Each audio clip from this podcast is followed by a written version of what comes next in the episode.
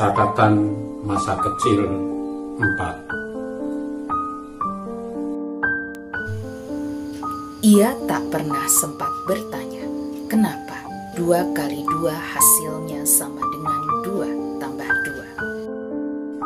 Sedangkan satu kali satu lebih kecil dari satu tambah satu. Dan tiga kali tiga lebih besar dari tiga tambah. Sejak semula ia sayang pada angka nol. Dan setiap kali ia menghitung dua tambah tiga kali empat kurang dua.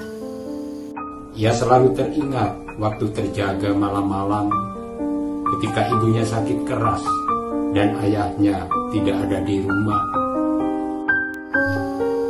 Dan di halaman terdengar langkah-langkah bakiak almarhum neneknya. Dan ia ingin kencing, tetapi takut di kamar kecil yang dekat sumur itu dan lalu kencing saja di kasur.